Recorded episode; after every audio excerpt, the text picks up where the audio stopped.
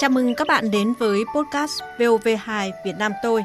Thưa quý vị và các bạn, hôm nay Thu Hà sẽ cùng các nhà nghiên cứu tiếp tục câu chuyện lịch sử dưới chiều các vua Nguyễn. Quý vị và các bạn thân mến, như chúng ta đã biết, nửa sau thế kỷ 19, phong trào yêu nước chống thực dân Pháp xâm lược được lan tỏa trong giới trí sĩ yêu nước.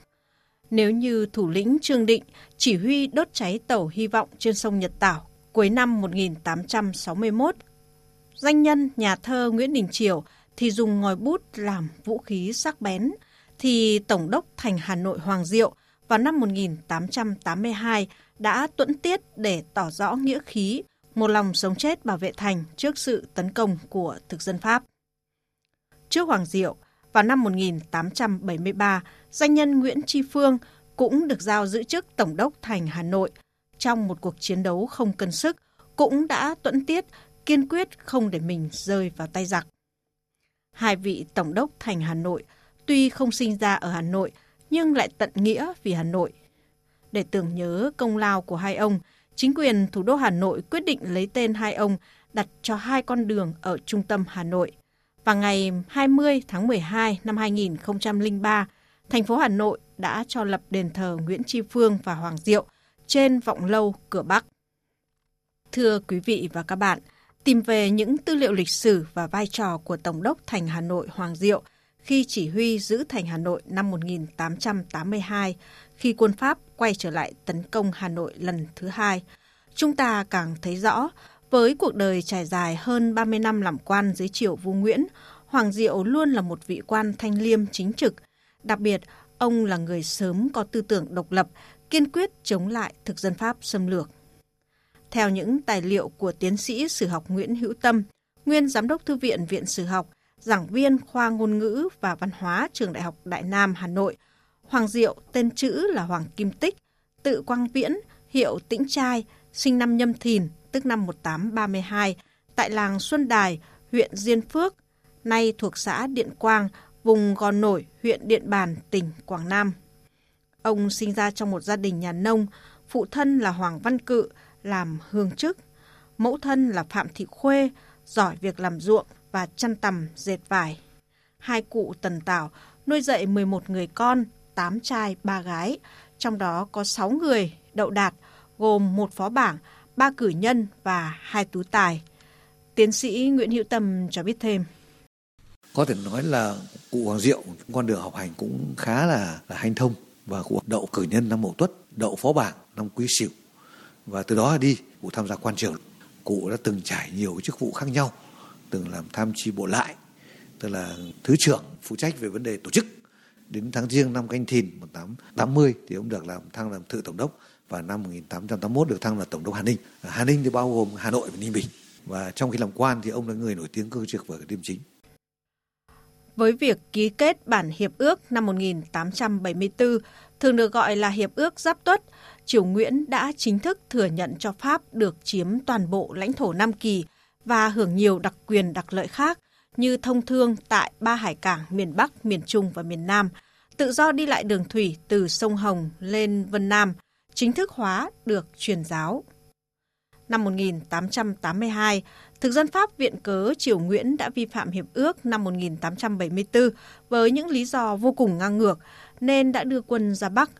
Ngày 26 tháng 3 năm 1882, Đại tá Henri Rivière chỉ huy hơn 600 lính Pháp và 3 pháo hạm tiến quân theo đường sông Hồng để tiến đánh Hà Nội.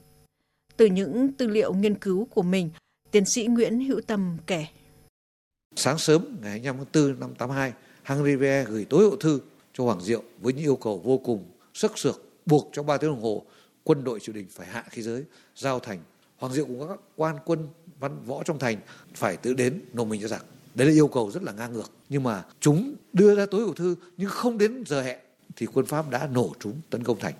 Trong vòng hơn 2 tiếng từ 8 giờ đến 10 giờ 30 sáng ba Mạo cùng liên tục nã pháo vào thành và chúng ta thấy là bây giờ hiện nay vẫn còn cái vết đạn trên thành cờ Bắc đấy chính là cái giai đoạn của hàng Ve đã bắn từ cái sông Hồng vào đến cờ Bắc Lúc đó, Hoàng Diệu mặc dầu đang ốm, vẫn cùng tuần phủ Hoàng Hữu Xứng dẫn đầu tướng sĩ xông lên mặt thành, chỉ huy cuộc chiến cam go không cân sức này.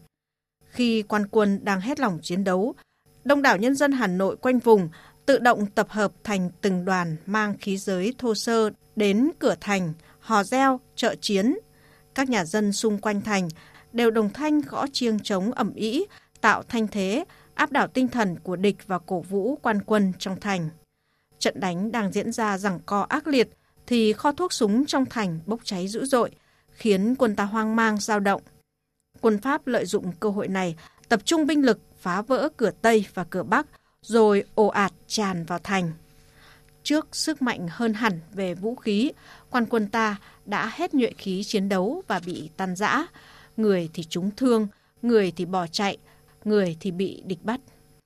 Trước tình thế ấy, Hoàng Diệu quay về dinh, mặc triều phục chỉnh tề, vào hành cung bái vọng mà khóc.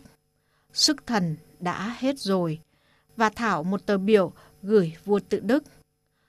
Thần là một kẻ thư sinh, biết đâu việc binh bị mà bệ hạ giao cho chức vụ quá trọng.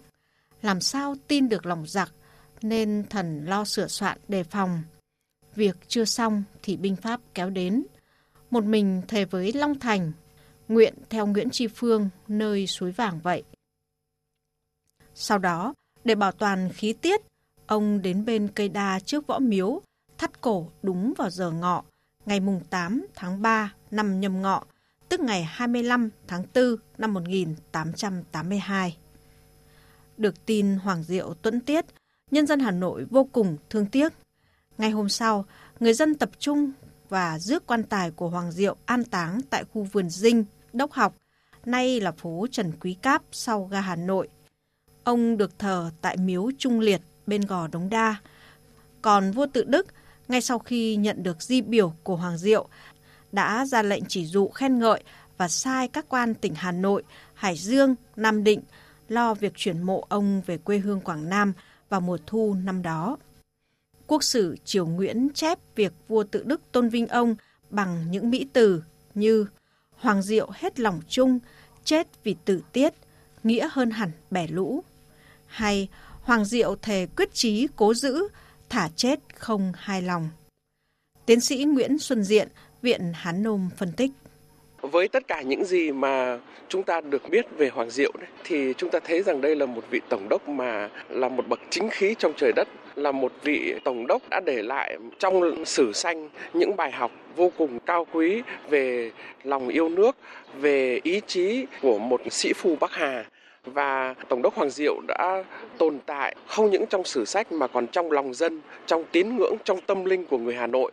Và như vậy, vị trí của Tổng đốc Hoàng Diệu mãi mãi là một tấm gương lớn đối với đất nước, đối với lịch sử cũng như là đối với Hà Nội. Tấm gương tiết liệt vì nước quên thân của vị Tổng đốc Hoàng Diệu ở trận giữ thành Hà Nội năm 1882 mãi mãi trói sáng trong lịch sử hàng ngàn năm dựng nước giữ nước hào hùng của dân tộc ta.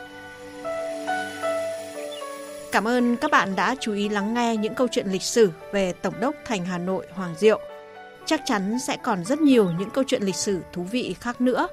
Vì thế, bạn đừng quên theo dõi kênh podcast Việt Nam tôi của VOV2 để nghe những câu chuyện lịch sử thú vị nữa nhé. Thu Hà xin chào và hẹn gặp lại